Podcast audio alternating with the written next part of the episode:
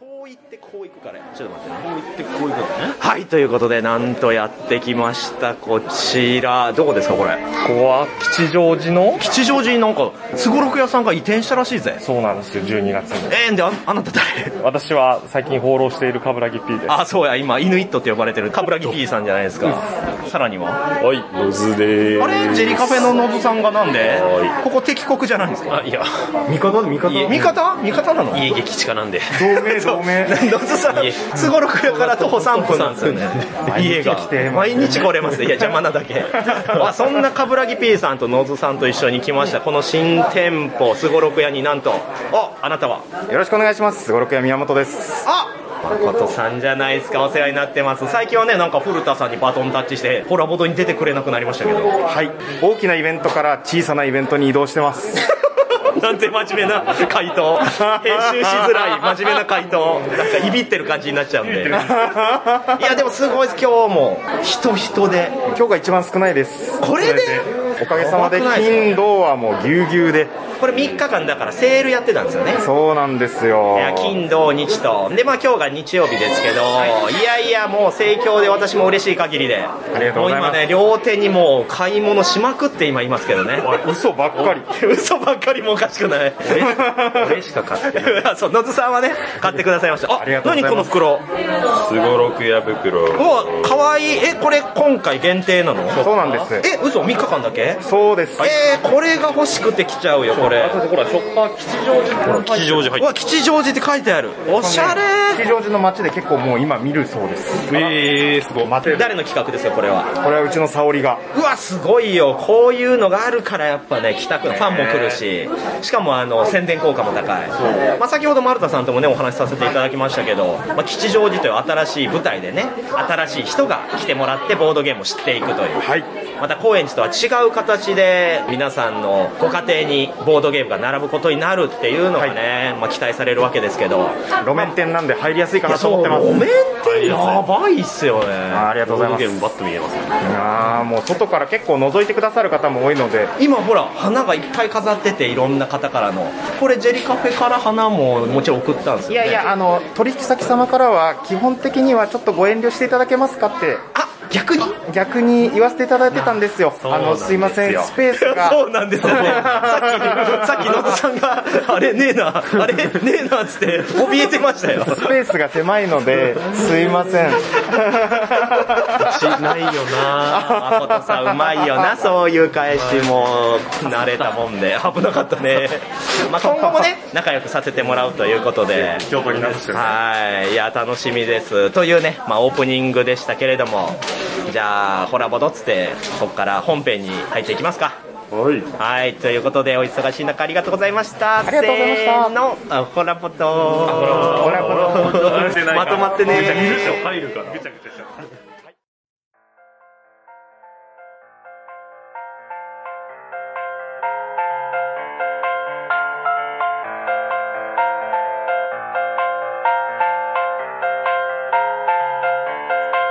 はい始まりましたホラボドこのラジオは偏った知識の3人が好きって気持ちだけでボードゲームとおすすめ映画についてあーだこーだおしゃべりするなんちゃって紹介番組ですパーソナリティは私もみそしてルシです。イエーイはいということで久々のかおりんさんが登場ということで、あ、かおりんさんな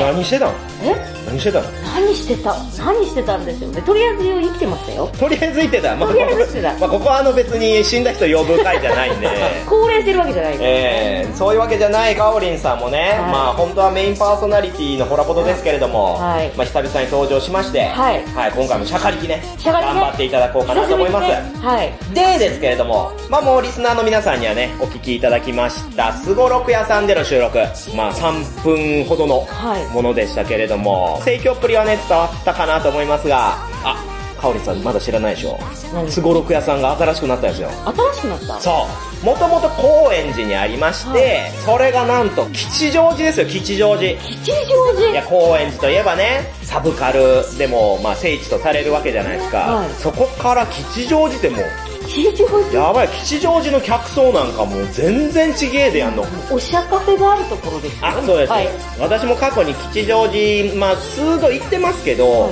久々に行ったんですよ、今回。はいめちゃめちゃタウンで、タウン。タウンタウン、シティ。めちゃめちゃタウンシティ。シティ。凄まじかった。人だかりもすごいし、もうえまあ、今回そのすごろく屋さんに行ってきまして、えーその時のメンバーがですね、まあ、ジェリカフェ渋谷本店店長の野津さんと、あとルーシーさんのね、親友でもあります、元イエロークライトの冠城 P さんとお邪魔しましてね、で、誠さんと収録させていただいたんですけど、まあちょっと丸田さんともね、丸田社長ともお話はさせていただいたんですよ。10分ぐらいかな。させていただいたんですけど、まあそちらはちょっとね、配信できる内容ではなかったので、ちょっとかいつまんでお伝えさせていただくと、もともとね、すごろくやって、吉祥寺行くっていうのは、狙いあったらしいんですよ。だから5年遅れたなって丸田さんは言ってて。そうなんですかで、高円寺っていうところと、吉祥寺でのやっぱ客層が全く違っていて、吉祥寺は選ばれしブランドとかお店じゃないと出せないんですよ。高いですねハードルがハードル相当高くて。で、いざオープンしたら、まあ確かに見たこともないような客層が私が行った日曜日だけでもすごくいて、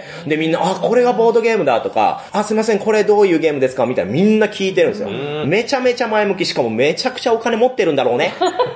ガンガン売れてってましたからね。いいなおすごいですねいや、素晴らしい。だからそういった点で、今後、さらに新しいそのユーザーの獲得とか、吉祥寺から発信できるものっていうのを狙っていくという。まあそういったことでしたね。そうですねだって今までと違う客層が来るってことは、うんうん全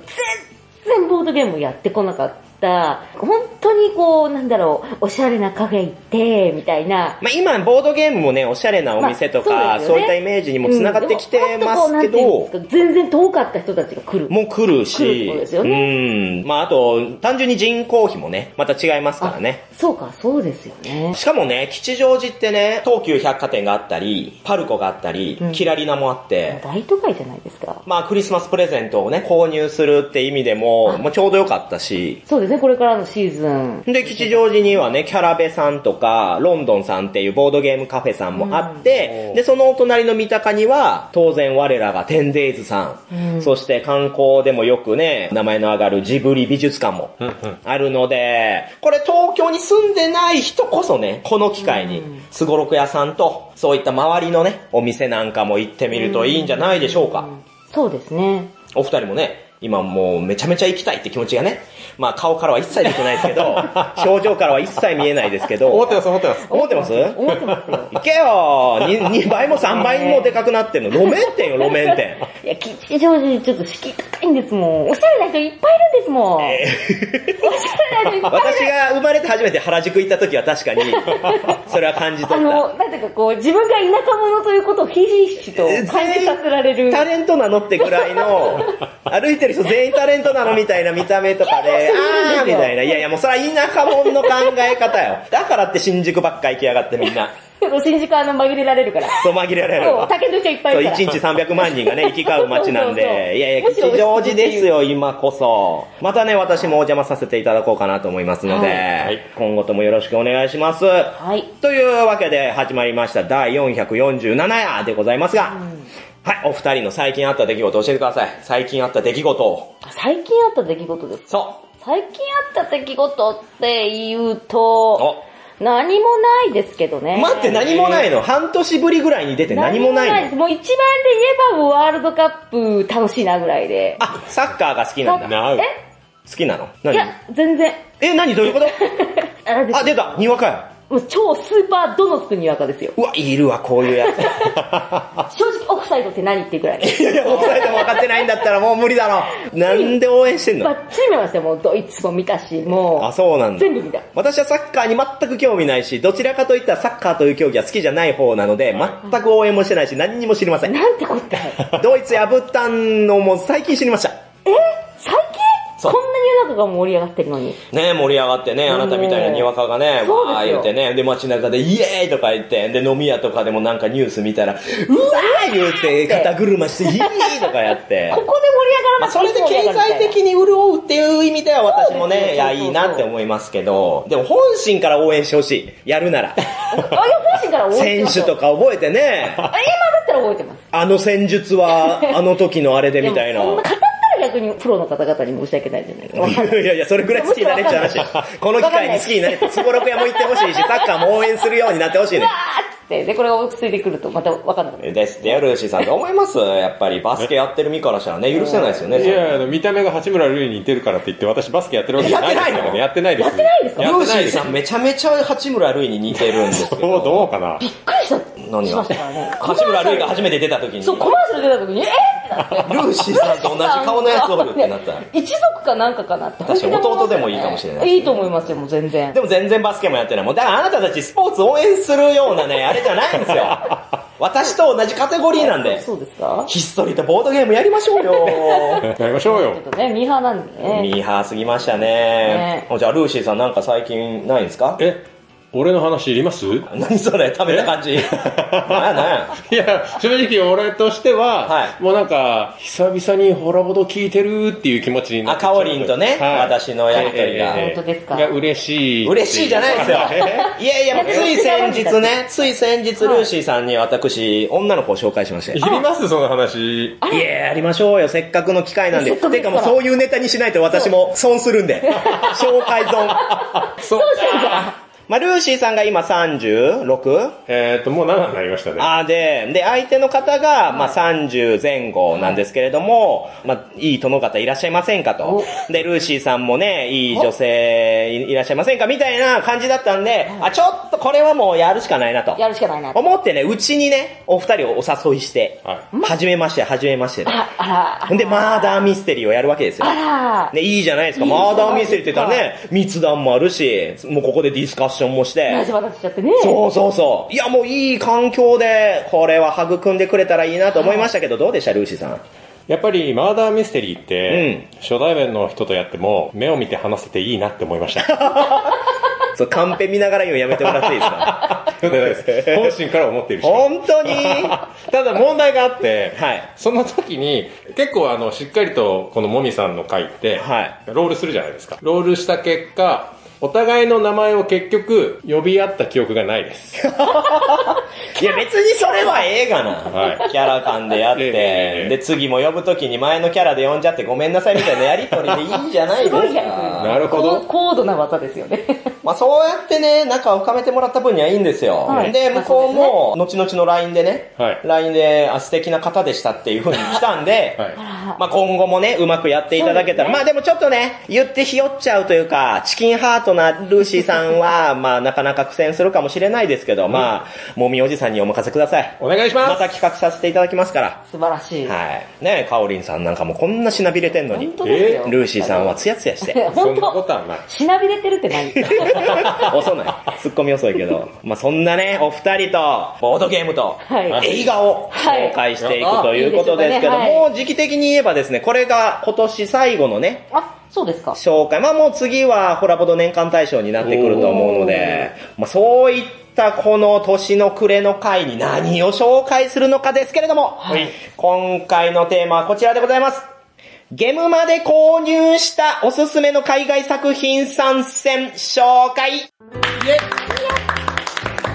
はい、ということで、ゲームマーケット開催日及びその周辺でね、私、15万円ほど、ボードゲームを購入しまして。ん何な、うんっな、てえ、なんて言いました、今。この不景気な時代に、はい15万円分ほどね、えーボードゲームを購入しました。いつものことよ。まあまあ、ゲームマーケットといえばだだけどすごいですね、この物価高の。いや、その物価だから余計 によ、余計に。だから数で言ったらもう個数で言ったらそんな増えてないんですけど、まあやっぱそれだけのね、額になっちゃったわけですが、まあそれらはね、同人創作ゲームだけではなく、うん海外流通作品も多く購入したんですよ。はい。まあ、今回はそういったものの中中から特に私がおすすめしたい海外新作ゲームを3作品選びましてご紹介しようかなというところでございます。はい。はい。まあ、最近全然ね、ボードゲーム遊べていない、まあ、はいくだらないかおりんさんもきっはとい、くだらないうんこれ遊びたいなとね、言いたくなること間違いなし。もうこのカンペにも書いてますからね。くだらないかおりん。くだらないって書いてあるですかちゃんとね、台本に書いてますから。えひどいでえ。すくだらないかおりんさん久もし。ぶりに会ったのにもう台本に書かれる。いやいや、もうボードゲームやってないでしょ。うん、やってないね。なんでえなんでななんでやらないなかなかでも実際のところ機会がやっぱりないですよね。自分でやっぱ買うしか、あの、友達少ないんで、ないです。いや、そうなんですよ。かおりんさんマジで友達少ないし、できた友達も薄っぺらい関係ですぐにいなくなるんですよ誰が薄っぺらい関係よ。その通りです。 そうですか。 ありがとうございます。そんなかおりんさんにね、おすすめしたい作品。これ実はね、ルーシーさん、ここから紹介するやつ全部ね、実は一緒に遊んでるんで。あその点でもね、ルーシーさんからも何かしらプレゼンがあると思いますが、はい一作目はこちらでございます。ドドーン天。 10です。こちらね、この度コロコロ堂より日本語版が発売となったオークション要素ありのセットコレクションバーストゲームとなっております。ボックスアート見てください、これ。めっちゃカラフル。めちゃめちゃ可愛いでしょ、おしゃ可愛いれん。だけどおしゃれですねはい。これプレイ人数がですね、1から5人、プレイ時間が15分から30分となってます。うん。まあ、正直なところ、ゲムマのね、開催日まで、私ね、これ購入リストには入れてなかったんですよ。ほうえですけどね、ゲムマ前日会で、北海道のユコル、まあ、はいボードゲームカフェユコルの店長、キムチさんたちが、これを遊んでて、前日会で。はい。そしたら、めちゃめちゃいいよ、これ、モミさんもう絶対買った方がいいよつって、甲高い声でめっちゃ言ってくるん ですよ。うーん、じゃあ仕方ないなってことでね。んまあ、購入したんですが、いざ遊んだら、まあ、面白い、これ。面白かった。めちゃめちゃいいね、ルシさん。面白かったです。まあ、最近ね、このゲーム、どのゲーム会に参加するときもはい持っていってます。あへえ。それぐらいね、使いやすいんですが、はいまあ、ルール説明させていただくと、もう非常にシンプルで、こうカードをね、山札から引いていく。で、公開していく。もうこれがメインで。うんで、10って言ってるだけあって、10を超えるとね、バーストなんですよね。うん。ただ、数字カード以外にも、コインカードっていうのがあって、コインカードはマイナスとして計算するんですよ。うんだから、3、5、4で出たら、3たす5たす4。これね、10超えちゃってるじゃないですか。はいけど、コインカードはマイナスとして数えるんで、ほとんど引いていくと。っていう、まあ、そういった風に単純なバースをやっていくんですが、じゃあ自分で、じゃあストップしますここでやめときますって言ったら、数字カードをもらうか、コインカードをもらうかを選べるんですね。んで、コインカードを選ぶと、コイントークンがもらえて、お金として今後使えるし、数字カードで言ったら、これゲーム終了時に、各色ごとで、それぞれ連続している。まあ、要はラン。ランカードで何枚続いてますか ?1 枚につき1点っていう風になるんですね。めちゃめちゃシンプルでしょ、はいで、ちなみに特殊なカードがあるんですけど、特殊なカードが出た時は、その瞬間にオークションが発生します。という風に進んでいって、えー山札がなくなって、最も、えー得点を稼いでる人の勝ちという、まあ、そういったものですね。ということで考えて、このゲーム、特徴ね。何ですかこのゲームの特徴。これですね、先ほど話に出てた、うんその数字が減るマイナスのカードが、うん。単純にバーストに向かっていくカードとは別に購入することができるんですよね。で、そのマイナスのカードのマイナス数分だけコイントークンがもらえて、うんそのコイントークンを使ってカードを購入することができるんですよ。うんう。うんん。なので、一見、すごい単純にバーストだとか、あ、数字が減ったみたいな感じで、ワイワイ盛り上がっていくように見えるんですけど、い、ざみんなのその目を見ると、目が全然笑ってなくて、どのカードを取ろうかっていうのをすごい虎視眈々とあ、狙っていくといそうなんですよ。このゲーム実は各手番で、その手番プレイヤーのみが旨味があるんじゃなくて、その手番プレイヤーが数字カードを選んだ場合、一緒に出ていたコインカード分、他のプレイヤーはコインがもらえるようになってるんですね。あみんな他のプレイヤー全員が。そう。だから旨味があるんですよ、常に。へえ。ただ、これ10金までが、まあ、やっぱ10って言ってるだけあって、いろいろ10にちなんでるんですけど、10金が上限になってるんで、どんどんと使った方がいいんですよ。あということはすぐ10になっていくんで、オークションとかもう相当強気でいくんですね。そっかみんな参加できるんですね。みんな持てるから。もちろん。だし、市場にカードがどんどん溜まっていくんですけど、そのカードもですねはい、みんな強気で買っていくわけですおよ。だから、いつコインカードが出てきて自分に旨味があって、いつそれで賭けに出るかみたいなところが、まあ、運ではあるんですけど、そういったところでですね、一直線の浮き沈みだけじゃないですね。うん。っていうところがやっぱりこのゲームの特徴で、あと、バーストしてしまった場合は、当然ガガーンってなっても、これ一つだけ旨味があるんですよね。バーストすると、それはそれでトークンがもらえて、そう。そのトークンもまた購入に使えるという。そうなんです。このバーストトークンが1枚もらえるんですが、これはなんと10金に含まないんですよ。上限に含まない。含まない。だから、へそくりのごとく、他のプレイヤーよりもさらに強気になれる材料になる。あ、じゃあバーストをしたからといって、それがこう、どんどん自分の中でマイナスになっていくわけじゃない。まあもちろん不利にはなっていきますけど、うん旨味もあるよっていうチャンスも奪われるってことねです。ねで、さらに言うと、いらなくなったカードは1枚1金として売ってよいっていうルールがあって、ここもね、非常にいいエッセンスだなと思いましたね。このオークション時には時計回りで、じゃあ、うん俺は6金とか、あ、じゃあ私は8金だわ、みたいな感じでこう競り上げていくんですけど、もう自分の持ち金で言ったら10金がね、上限じゃないですか。じゃあ誰かが10って言ったら終わりかって言ったらそうでもなくて、もう持ってるカードも売っていいから、もうしまいに、ああ、じゃあ俺16金とか言ってわけのわからんことになっていくん だおい、ちょ、待ってくれよ、みたいな。絶対16金で買うつもりねえだろ、みたいな時も、あ16金とか言って。いやー、私絶対そのカードないと負けちゃうから、じゃあ18金みたいな。あガリガリ上がっていくんで、これでまたね、お互いに戦々恐々な状況になっていくんですね。これが熱い。でもね、言ってしまえば、まあ、終局カードの引き運次第じゃないですか、このゲーム。うんこれがね、ちゃんとさりげにフォローされていて、カード構成とか、公開情報など、カウンティングしやすいようにある程度なってるし、他プレイヤーのミスが自分のチャンスにつながるようにゲームデザインされているので、最初から最後まで、だれることなくしっかり思考しつつ盛り上がれます。あ。うん。そしてプレイ時間も、なんと30分。あっという間に終わるんで、はいもうこの10というゲームはね、ゲーム会を主催する人、あと夜に家族とちょっと遊びたい人、んなんて方にはマストバイのおすすめ作品ですね、ルーシーさん。はい。めちゃくちゃ面白かったです。またやりましょぜう。ひこれだったらね、もうこの後すぐでもうん遊べますそのうですで、非常にいいゲーム。で、また箱もね、コンパクトですからね、持ち運びもそうですねいいですし、はい、というものが10でございました。はいい、どんどん行きましょう。では2作品目でございます。ダダンティルトムティルトム。はい、こちらはですね、ゲームマーケット会場ではなく、その週に販売開始された 10days さん取り扱いの日本語版ですねお。ーはい、プレイ人数は1から4人、プレイ時間60分から100分となってますおー。これね、先日配信されました、イカラジでもティルトゥムの紹介をされていたので、まあ、被っちゃったなと。はで、被ってまでね、コラボとで取り上げるべきかめちゃめちゃ悩んだんですよ。い。うん。ただこの作品あまりにも面白かったのでやっぱり紹介することにしました、私も伝えたいことがありますんでね、はい。作者はですねシモーネ・ルッツィアーニダニエル・タッシーニのコンビですほ聞いたことあるね、シモーネ・ルッツィアーニダニエル・タッシーニといえば え誰もう私たちの知っているカオリンさんではもうなくなっちゃいましたねもうね、はい、マルコ・ポーロの足跡とか、ソルキンとか、もう私たちがめちゃめちゃ遊んでる。そうですよ。いけないその時もいめちゃめちゃいじって ん。脂肪だろっとやったやいっじたっやったよた。急に思い出してきまし た。お前いじりしたから。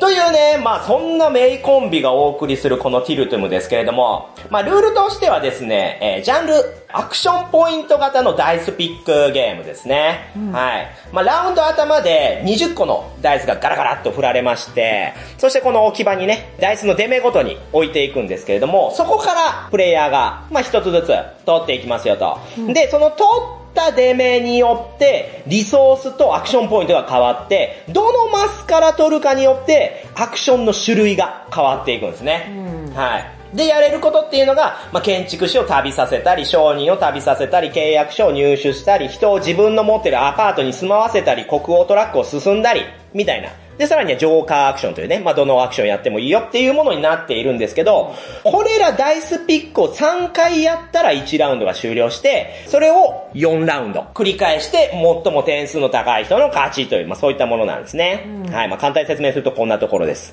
はいで、とにかくね、このゲーム、もう白熱して、ケンケンゴーゴー互いに競い合るいいゲーム、うんいいゲームなんですけど、これ先にネックな部分言っていいですかはい。あ、なんだと思います一緒にやったルーシーさん。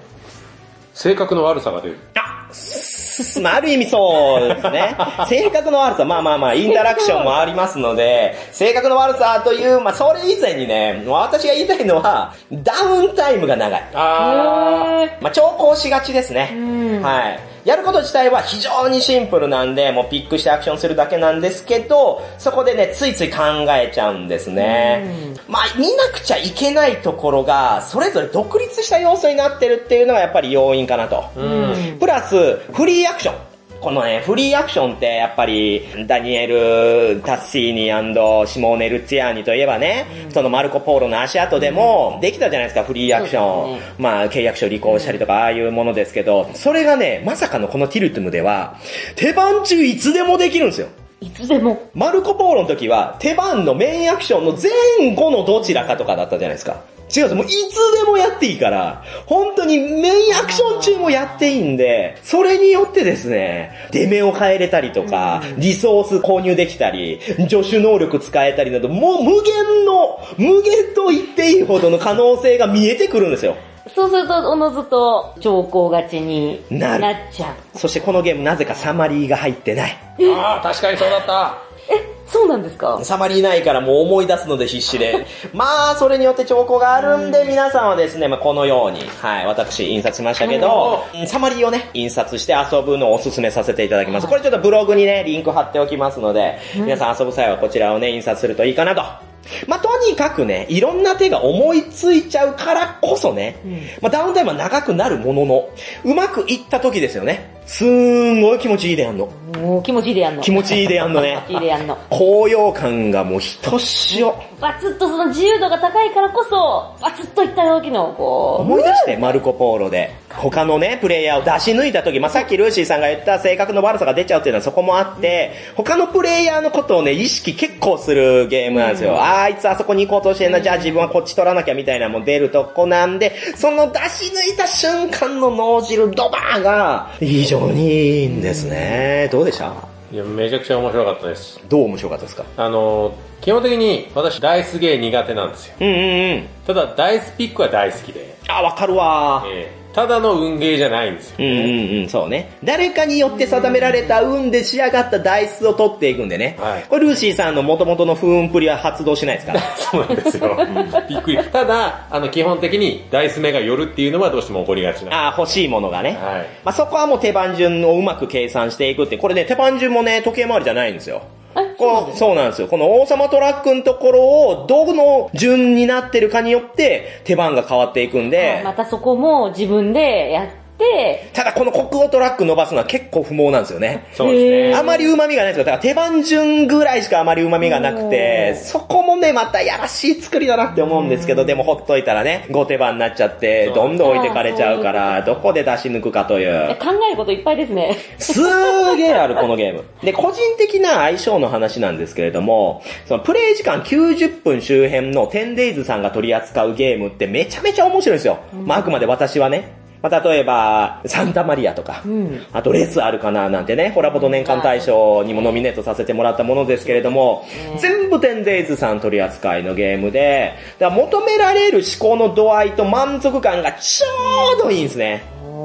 で、こういった見るとこ多い系のゲームは、私正直苦手なんですよね。例えば、美徳とか、テケンみたいな、もうポイントサラダ。ポイントサラダってわかりますもうわかんないです。ポイントサラダっていうのは、その、いろんなところに勝利点につながる要素があって、で、どこを攻めていくかというのをちゃんと考えていかなきゃいけないんだけど、一筋じゃないという。うーん。いろんなところをサラダ感覚で取っていくっていう、まあそういったものがポイントサラダなんですけれども、これがね、私すごく苦手で、で、まあ、ティルトゥムに限っては、もうすごくよくできてるなって思うのが、この初回プレイからですね、勝ち筋がしっかり見えるんですよ。はい。まあ一応その要素は独立していろいろと散りばめられてるんですけど、どこを取るべきかっていう自分の状況と今見えている情報っていうのがうまくリンクするようになってるんで、迷うことなくどんどんと進められるお。ーただやれることが多いからどうしても調校しちゃうよっていう、まあそういった感じで、だから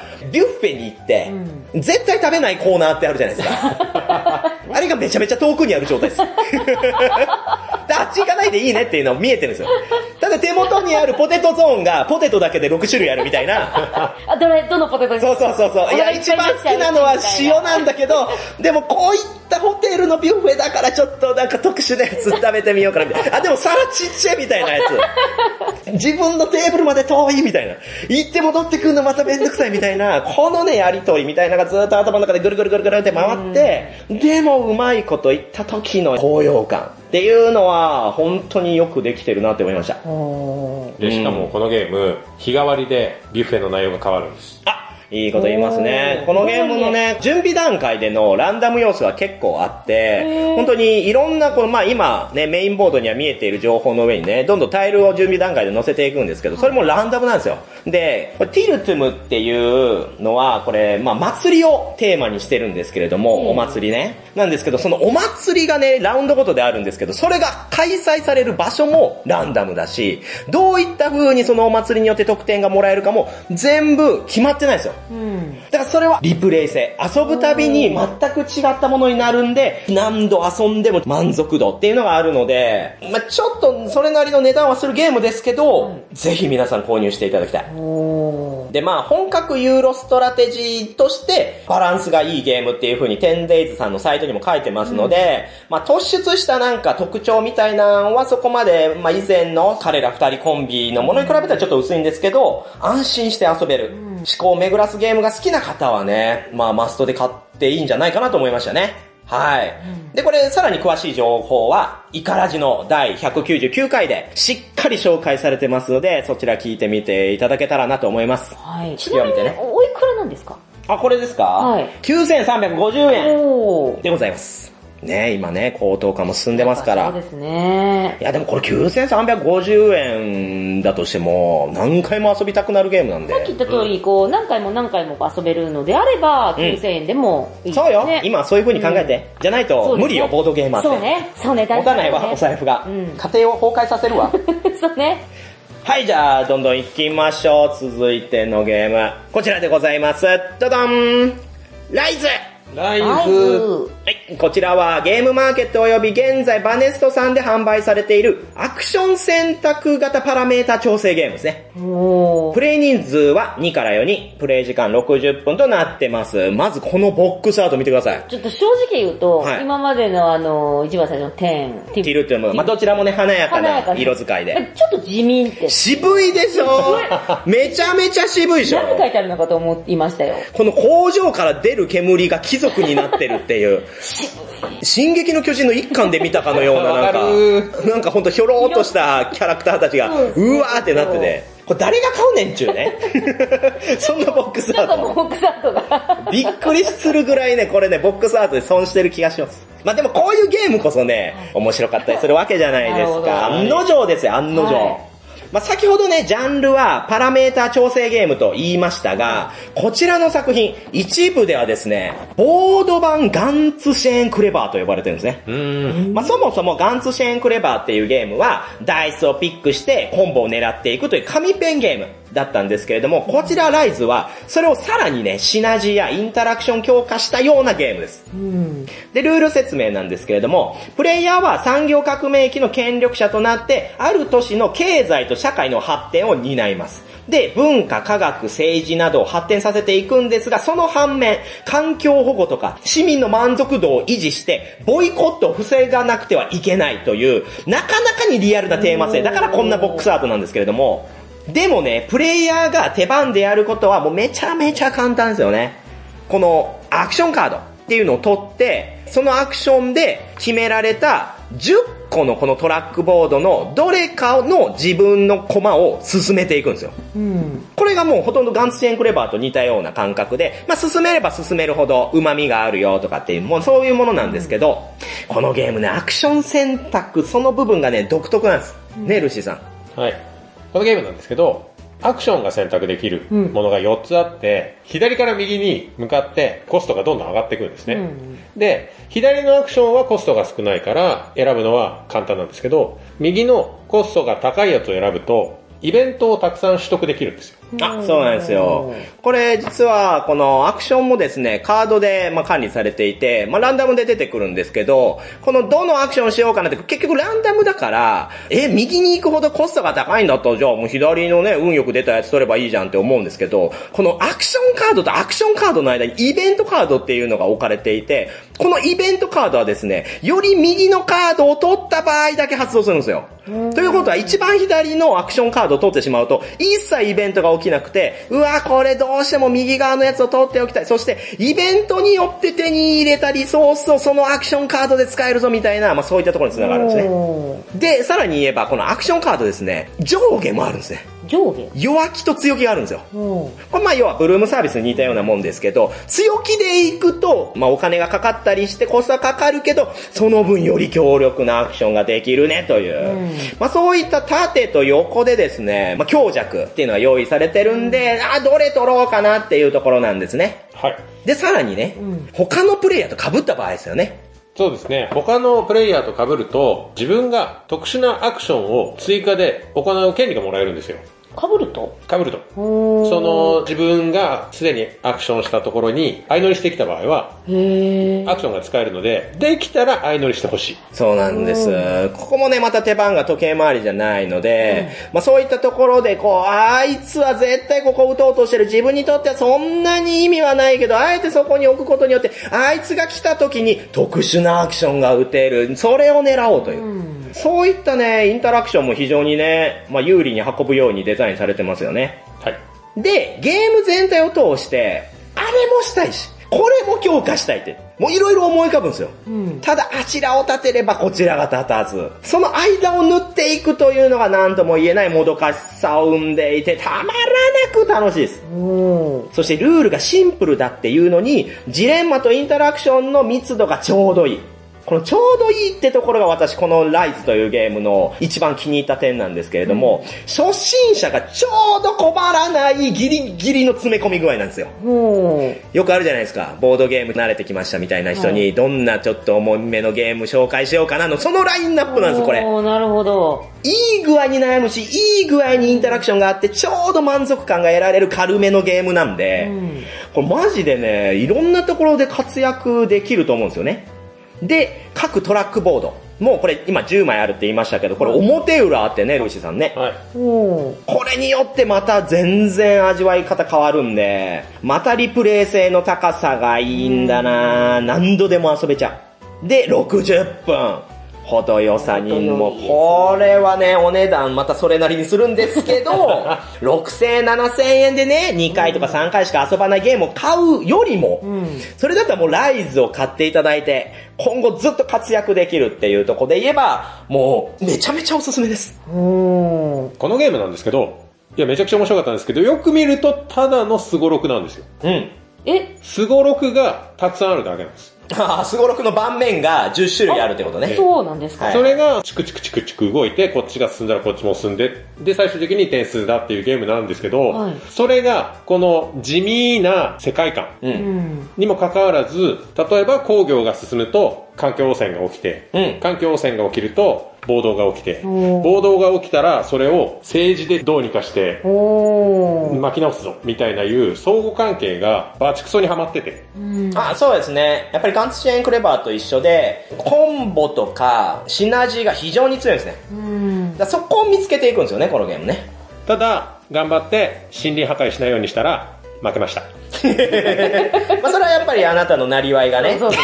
ね邪魔しちゃったのかな。心情的に優しいうんやっぱ農家やられてるんで 優しさ、のまあそういった点でやっぱ自然大事にしなきゃなみたいな。でも人間の歴史というのは、どこかでね、飛躍的に伸びるためには、自然破壊っていうのも仕方なくある場合もあるんですよ。時としてはねそう。でも、後からね、そういった環境汚染をまた見直しましょうという、もうその繰り返しなんですね。という深いですねうーん。うんとという、はい、まあ、こちらライズですけど、お値段気になるところでしょはい、そうですね。ね。まあ、ティルトムが9350円、こちら、ライズは1万1000円でございます。おー。結婚するするでしょすると思うでしょ、はい。でも、まあ、こんな綺麗だしね、わかりますよ。でもこれ1万1000回遊んだらどうなる一万1000回遊んワンだプレら。イにつき1円ですよね。あすごい綺麗だ。 そすごいおうそ得。うです。もう、そういう考えで、そうですね、そういうボードゲーム買う際は、その分遊ぶぞ、その分みんなに広めていくぞというね、はいうんそういう嫌いでやっていきましょう。ということです。はい、気になった方はね、今だとね、バネストさんで、はいまだ在庫ありますので、やった購入していただけたらなというところでした。はい、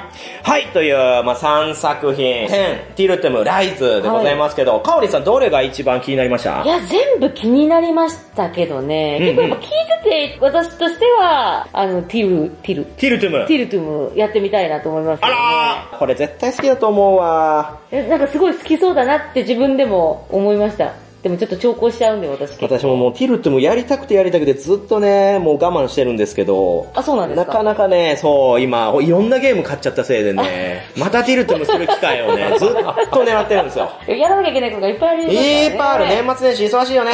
あ、じゃあ年末年始ね、酢豚さんたち来ますんで、あの恒例の恒例の年末年始ボードゲーム会でやりましょう。ティルトゥム会。い。はい、ティルトム 会、ティルトム会、はい、やりたいなと思います。はい。はい、ということで、ボードゲーム紹介は以上となりますはーい。ありがとうございましあたり。がとうございましありがた。はい、ということで、ここからは映画紹介のコーナーですけれども、久しぶりですよ。はい、年の暮れにどんな映画を紹介するそうのですよ。か、はい。まあ、今回もね、ネタバレは少し含みますけれども、根幹の部分とかオチには触れませんので、まだ見てない方も安心して聞いていただければなと思います。はい。という、今回のテーマは、実は怖い恋愛映画特集第2回よいしょ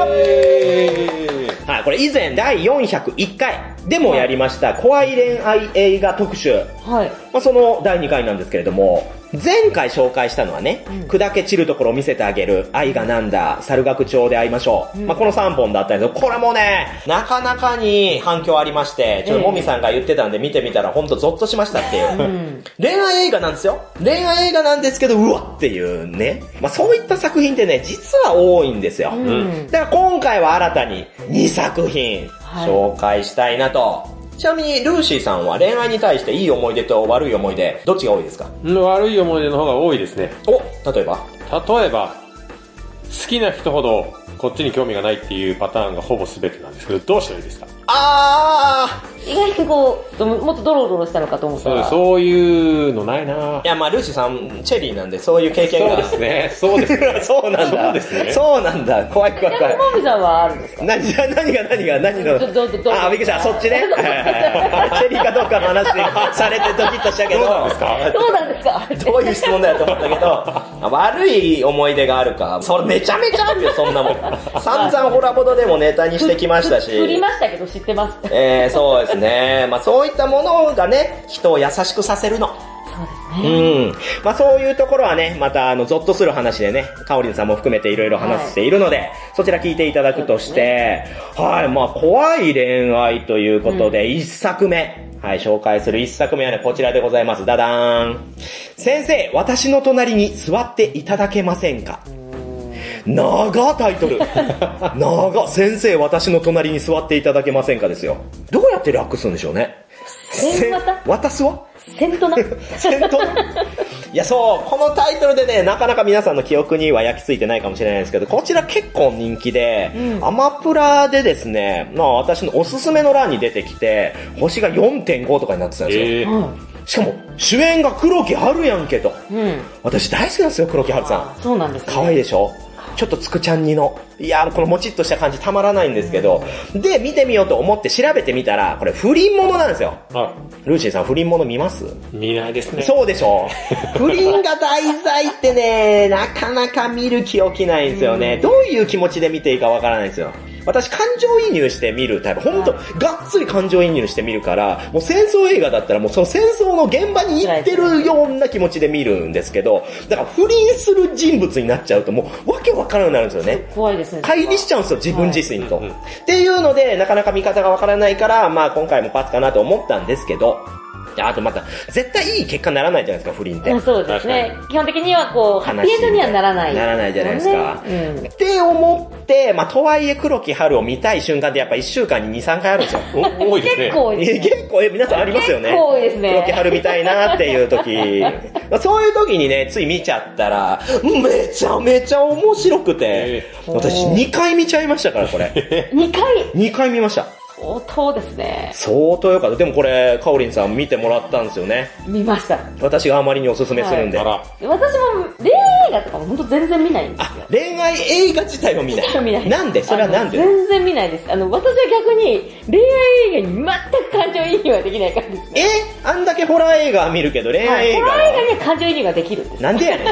んまあ一切もう恋愛映画を見ると、まあドラマもそうです、スッてなってしまって。えー、それは何なんか夢とか希望とか愛とかピュアな部分とかでなんかはーってなっちゃうってことですかいや、なんか、はーってなるというよりは、やっぱ恋愛ありそうでないじゃないですか、やっぱドラマの 世界って。そうなのか。そう、そうなのな、かなさそう、ありそうっていう中で、特にあの、ピュアなものって、やはり物語だからいいみたいなところもあって、あー、ついついね、現実的じゃないんじゃないかと思っちゃうそそそと。あの、ちょっとあの、あのまあ単純に言えば、あの、すれてるんです。いやー すごくわかりやすい言葉ですねうん。そういうことですはいあなたを表す言葉ですね。はいそうはい。いや、そんなね、はいかおりんさんが見てくれてどうでしたいや、すごかったです。これすごいよね。すごかったこ。の映画マジですごいよ。すごかった。という、この今全然きょとんとしているルーシーさんのためにですね、ちょっと予告動画をあ、見てもらおうかなと。これいいですね。はい、思いますので、ちょっとね、用意させていただきますね。私の夫はいつも優しく仕事も助けてくれる理想の人でも彼には別の女がいた沙ちゃんも不倫してるかも先生の隣だと安心できるっていうか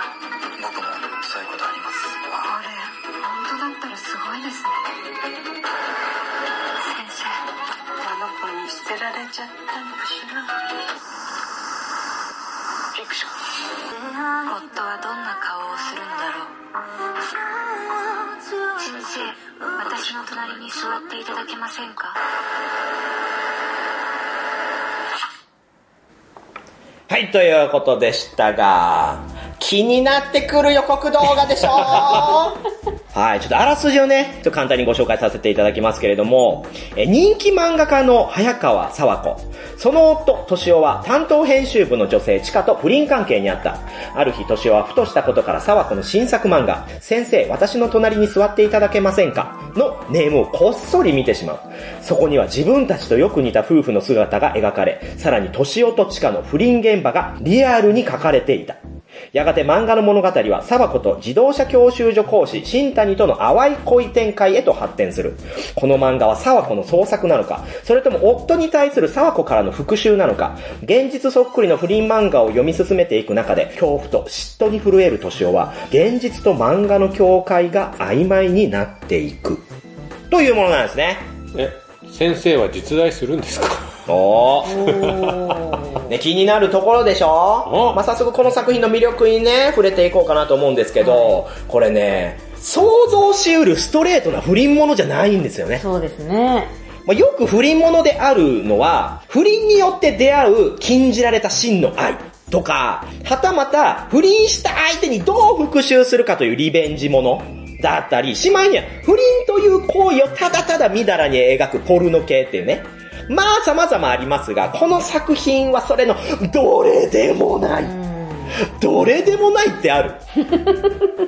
新しいジャンルだと思うんですよ、私は。そうですね。新しいジャンルだとは思う。これがね、ポイントはやっぱり主人公夫婦を漫画家にすることによって、非常に奇妙な不倫関係の様を巧みに描いてるんですね。そういう意味で唯一無二。こう冒頭でこそね、不倫されてしまった側の沢子、あ主人公なんですけど、早々にね、主人公交代するんですよね。そうですね。年男に。うんもうこの時点で見てる側はあれってなるわけですよ。 旦那の方ってことですよね。俺不倫された人がなんかするんじゃないのって。じゃあ不倫した側が今度どうするのかっていう。で、この沢子が年を追い詰めていく手法がなんとも特殊なんですよね。特殊ですね。漫画家なんですよね、主人公さはこう。なので漫画によって描かれていくんですよ。夫の不倫も漫画になってなそう。全くバレてないと思ってたけど、ある日ネームが落ちてたから、ネームってね、その下書きのやつがはい落ちてたから、おなんだ、沢子書いてんじゃんってパッて見たら、なんか自分にそっくりなやつが、担当の女とイチャコラチュッチュしてるのが書かれてるわけですよ。しかも、完璧に先日の様子なんですね。る。バレてますね。で、バレてんじゃんと思うんだけど、本人にそれっぽいこと聞こうとしたら、何のことみたいな。あバレてないですかバレてる、バレてない、どっちみたいになっていく。で、しかも今度、サバコがね、自動車教習所のイケメンと、あれあれあれっていう展開を漫画の中でしていくんですよ。でも、自分の不倫現場を漫画にされてるから、サバコもやってんじゃん、この漫画の通りと。えーでも、その教習所には通ってるんですか通ってるんです。だけど、その漫画に出てくるようなシーンは、出てくるのか出てこないの か。いや、漫画で読んでるから、自分の想像の中でこう。そうです。これはまさに映像作品としての匠でう、んその、沢子の描く漫画内にあった出来事、あたかも現実のようにこの映画内では描写されてる。まあ、実写として流れていくんで、視聴者も、え、何が妄想で、何が真実なのって分からなくなっていくんですよ。怖っ描かれてるのか、年夫が妄想しての考えでこれが映像になってるのかっていう。えやっぱ浮気してるのしてないの教習所のイケメンこいつは誰なの紹介されたけど、どういう風に接すれば いいのあーってなっていって。っていうところで、まあ見てる側もね、息つく暇もないし。そうですね。で、またいいのがね、私ね、はいこの作品ね、全くドロドロしてない。そうなんですよね。それ一番思いました。あの、普通不倫の映画って、やっぱはりドロドロして、やっぱええ愛憎の部分だったりとか、こう、やっぱまあ体の関係もそうですけれども、すごいやっぱドロドロした部分が多くなるのにもかかわらず、終始コミカルなんですよ。あ、そう、コミカル。まあほぼコメディと言っコてもメいい。ディですよ。で、笑ってしまうんですよ。だから、年男のね、性格っていうのが、一般男性のそれなんですよ。ほだから、なんか、え、じゃあ、としおさんは浮気してるのみたいなのを、車の中で若干問い詰められた時に、してないよみたいな、 ちょっとなんか、ふわっとした回答をしながら、空中を見るみたいな、 え、これ、結構ピンチだけど、笑っちゃうなっていうシーンが盛りだくさんなんですね。だから、主人公が途中でとしお側になってて、非常に見やすくなってる。え、でも、うん旦那のうん不倫相手も出てくるんですよね。出てきます。これがまたね、いい役どころでね、なおなんですよ。まあ、アナバンとかでも出ていましたよね。あの子もまたいい演技して、垢抜けてて、不倫してることに対して、一種のスポーツ感覚感もあって、 あじゃあもう奥さんに行っちゃえば、みたいな感じで来るのを、また年をやめてよやめてよ、みたいな、ノリで、はちゃめちゃになっていくとも、また笑えるんですよね。で、またこの最後の圧倒驚く展開。え、びっくりした最後は。びっくりしましたよ。なんか、真実どうだったのかみたいなのも、見終わった後に考察が進む進む。 これ2回見るとね、まあ、かおりさんまだ1回しか見てないと思いますけど、2回見るといろんな発見があって面白いでうわ、もう一回見よう。 す。ちょっとヒントとしてはね、沢子が着てる服をね、注目していただきたいんですよね。というね、まあ、とにかく最後までノンストップ。心臓がわしづかみにされて、揺さぶられるような続々感とか、独創性あふれるコメディタッチに心和む。ある意味ジェットコースター的な作品です。でも、カップルでは見ない方がいい。あ、そう。よっぽどこう、知り合ってるような仲がいい。この習い事とかがいいかもしれない。いや、どうかな それでも相当ですけどね。そうですね。これ、本当に賛否分かれる気がします。賛否が分かれるんです。あの、結末に対して分かれると思いますね。多お分ー、そこが。いや、私はでもあの結末だからこそ、この作品のアイデンティティとして完結したなと思うんですよ。あそうですねうん私は結構、もう、すごいなと思うんですけど、えーうわーってなりますよね。おーってなんか、う、なんかもう、いや、言い表せないんですよ、これ。 何気そうにでなもるないし、なんか、よかったねとかでもない、なんかもう本当に、うわーってなっていく女。性側の感想と男性側の感想で絶対分かれると思います。えはい、これ現在 Amazon プライムビデオで、無料であら見れまそうすで。すね。はい、プライム会員ならね、は、はいい無料で見れますので、まだ見てない方はもう今すぐチェックチェックー、見る見るということでございました。はい、では、どんどんと行きましょう。い2作品目でございます。こちら、じゃじゃん神は見返りを求める。はい、これお二人はまだ見てないでしょまだ見てないですまだねね。これね、今年の夏に全国上映された作品で、秋から各種サブスクで配信開始されたということで、私早速見てみました。はい。あれと、夏に上映で、もう秋にサブスク、流行ってる早っ。早いです ね。あ、そんな早かったってことはこれ、ダ作だったのかなとか、はい。もしくは大爆死だったのかなって思うじゃないです思っか。ちゃいますねそうではないです三よ月ですからね。これ初日満足度ランキングで、なんと1位を獲得した作品。非常に定評のあるものなんですが、監督は吉田圭介さん。わかりますあ吉田圭介といえば。あれなんか、あの、ひどい作品作ってましたね。はい、ヒメアノー ル。どういうことヒメアノールの監督。いやもう、いい意味でのひどい作品ねあ。えどういうことひどいどういうこといやいや、ヒメアノール見たでしょ見てない。あ、見てないですか見てないあら、ちょっと人生損してますよ。あら、ヒメアノールなんだからもう最高中の最高なあ、スーパーサイコスリラーですよ、あ れ。本当にもう V6 がまっとうに見えなくなります から。森田剛がもう、本当。でも一回見た方がいい。学校へ行こうどころじゃない。殺されるんじゃないかみたいな。突き落とされるんじゃないか、屋上でなんか言ってたらみたいなね。ほんと怖くなる、あのヒメアノールの監督なんですね。はい、まあそんな見てない二人のためにね、予告動画をまた、はい、用意させていただきます。ばいでしょあの子人気が欲しい底辺 YouTuber ゆりちゃんが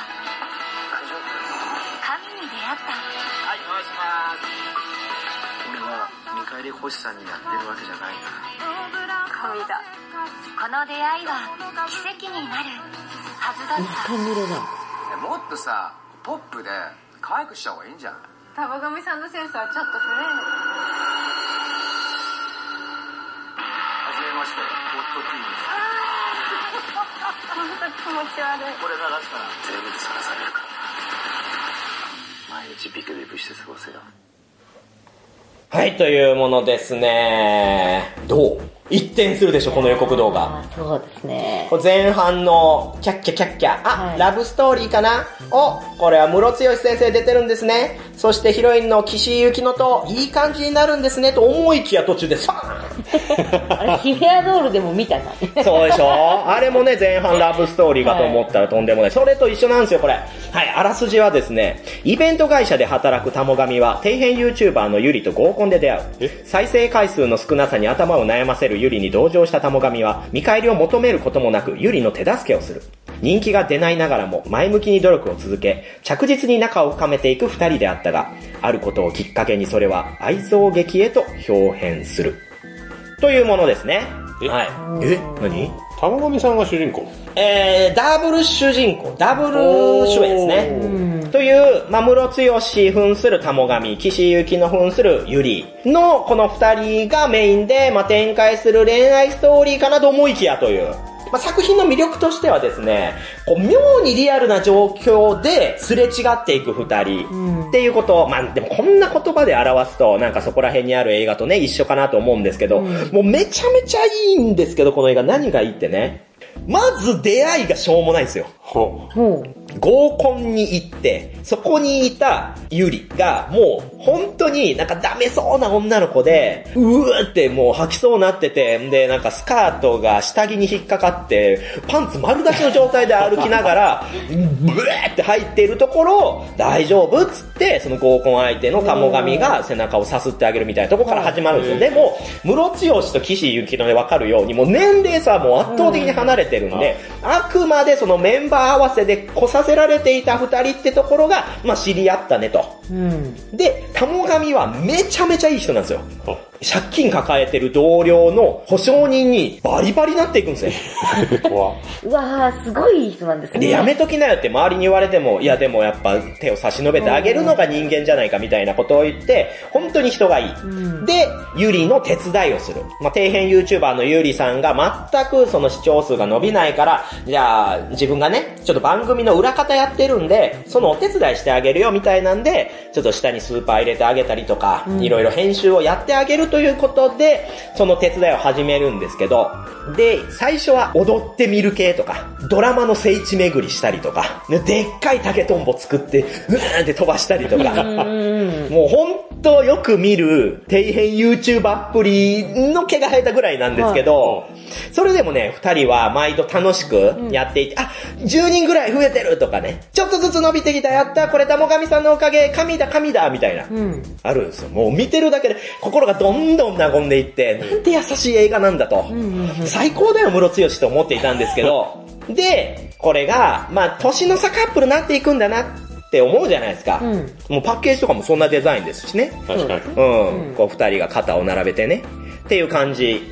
ですけれども、まあ、そんなある日ですね、焼肉屋で不法に提供していた生レバーの食レポをユリが配信してしまうという事件が発生するんです。ほまあ、実際私たちもニュースとかで見たし、ええあの、レバーが食べれなくなってるか知ってるけど、意外と若い人って知らない人がいるのかあー、不法に出してるお店の食レポで、うん生レバー食べて美味しいみたいな、みんな来てねみたいな。で、結果大炎上するわけですあよら。で、それを、まあ、事態解決に奔走してくれたタモ神。で、その時にね、ちょっと変な感じになるんですね。もうユーリが、もう私はタモ神さんにこれぐらいしか恩返しできないみたいな。うん。下着姿になって、で、抱きついちゃって、ほで、タモ神はタモ神で、人がいいから、やめなっつって。そういうことで俺は君を手伝ってあげてるんじゃないみたいなうん、やりとりがある。でもね、私はね、ここがターニングポイントだったなと思うんですよね。うほう。この時点で恋愛展開になっていれば、この後のあんなことは起きなかったのにみたいな。どんなこと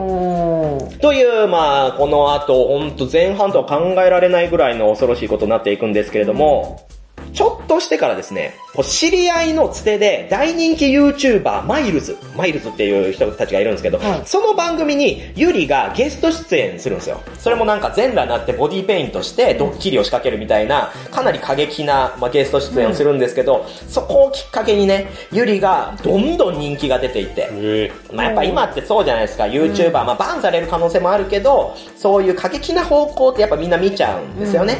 で、それによって、まあマイルズのおかげなんだけど、まあユリがどんどんとこう増長していって、態度が変わっていくんですよ。これが怖い。で、片やタモ神はタモ神で、ちょうど同じ頃にそのお金を貸していた同僚が自殺しちゃうんですよ。あら。で、またこの自殺のシーンが、ヒメアノールの流れで、本当にめっちゃ残酷にしてるんですよね。ヒュンブチャみたいな。普通そこ見せないじゃんみたいなところここだを、けしっかりべちょりも見せて、で、その瞬間視聴者がビクってなるんですよ。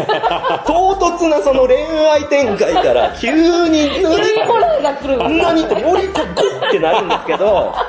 で、闇金の取り立てが始まってね、あ保ー証人だったか保証人になら。っちゃったからで、多額のお金が必要になってくる。うんまあこれまでゆりちゃんの手伝いいろいろしてきたから、ちょっとピンチな時はお互い様ということで、まあ無償でやってたけど、ちょっとだけお金工面してくれないみたいなことをゆりちゃんに言いに行くんですけども、はぁなんでみたいな。あら。このね、あー恐ろしさたるや。もう泥沼っすね。でもお二人も経験あるでしょ親しくしてた友達が、とか、後輩が、急に態度変わって疎遠になるっていう。で、あの、久しぶりに後輩に会ったら、めっちゃビジネスの話するってこと。ああ、まあでもそれと近いかもね。ビジネスの話はあります ね。それは、でもでもそういうことまあよ。でも結局、お互いの関係性ってそこまでだったんだな、とそうか。ですね。で、私とか、まあ他でもよく聞くのは、その、可愛い後輩だったから、ずっとね、一緒にご飯連れてってうんご馳走してあげたりとか、先輩ありがとう、先輩がいてくれるおかげでなんだらかんだらって言ってくれてたのに、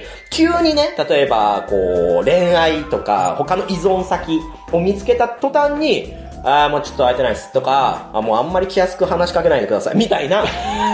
ことになる。これ男の子は結構あって、へー急にやっぱ自尊心って出てくるんですよね、社会人になると。最初はまあ上の人に甘えることによって学んでいくんですけど、途中から自尊心が出た瞬間、鬱陶しいになるんですよ。なんか偉そうにしてくるなとか、年上ってだけでなんでこんな言われなきゃいけないのみたいになっちゃうっていう、ちょっとした反抗期ってまだ社会人になってからも続きがちなんですけど、そういう経験で言うと、このゆりちゃんもちょうどそこに当てはまって、本当に玉神さん神だ神だって言ってた展開からのいきなりなんで、もうゾッとする、こっちはもう完全に感情移入してますから、えー、ゆりちゃんってなっちゃうわけですよ。バ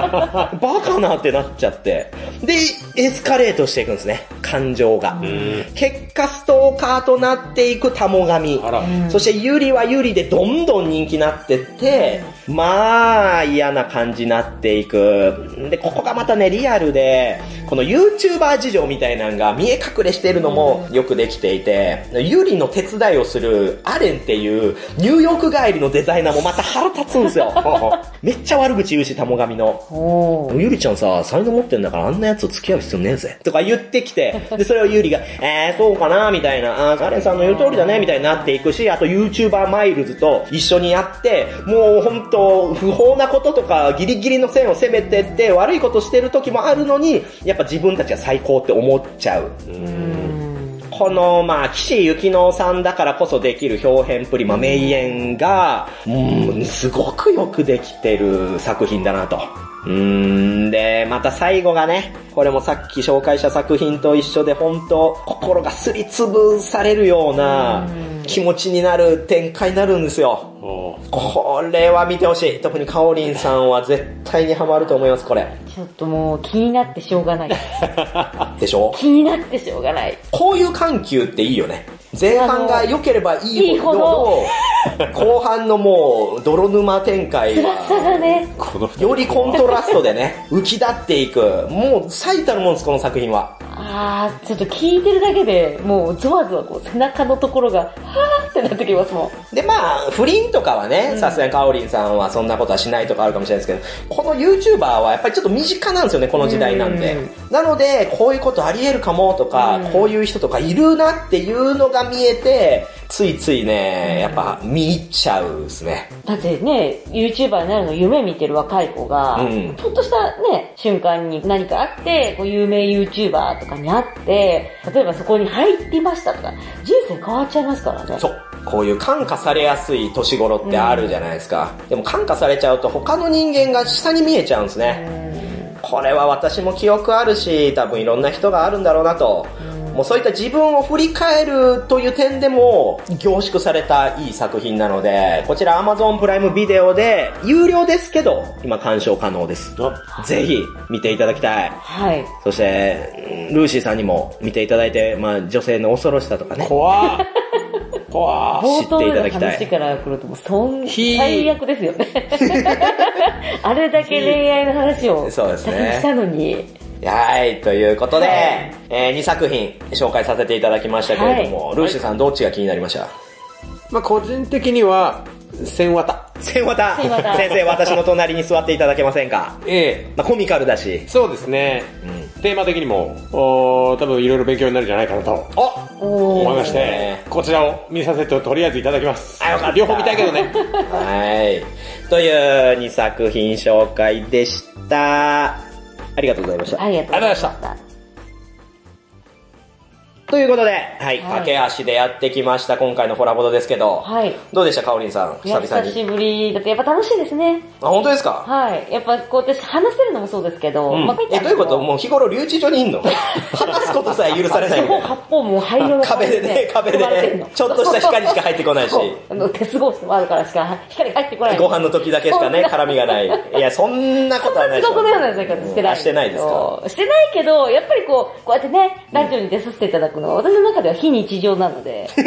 非日常にするつもりはないんだけどあねれ。もっといっぱい呼んで出ていただきたい確かに言われてみれば私レギュラーだったんですよ、えそう、レギュラーだった、過去忘れ形る忘れるところでしたけど ね、 いやー楽しんでいただけたなはら、い十分ですよ。でね、またルーシーさんがね、幾度となくコメント入れてくれたんですけど、あの、リテイク食らってね、はいはいテイクすいませ3、んテイク4行っえて、え元気がなくなっていくってえいう。ーいや、そんなことないですよ。いや本当に、はい。もう日々精進ということでえ、ま頑張たります次出た時はえね、えしっかり喋っていただけたら。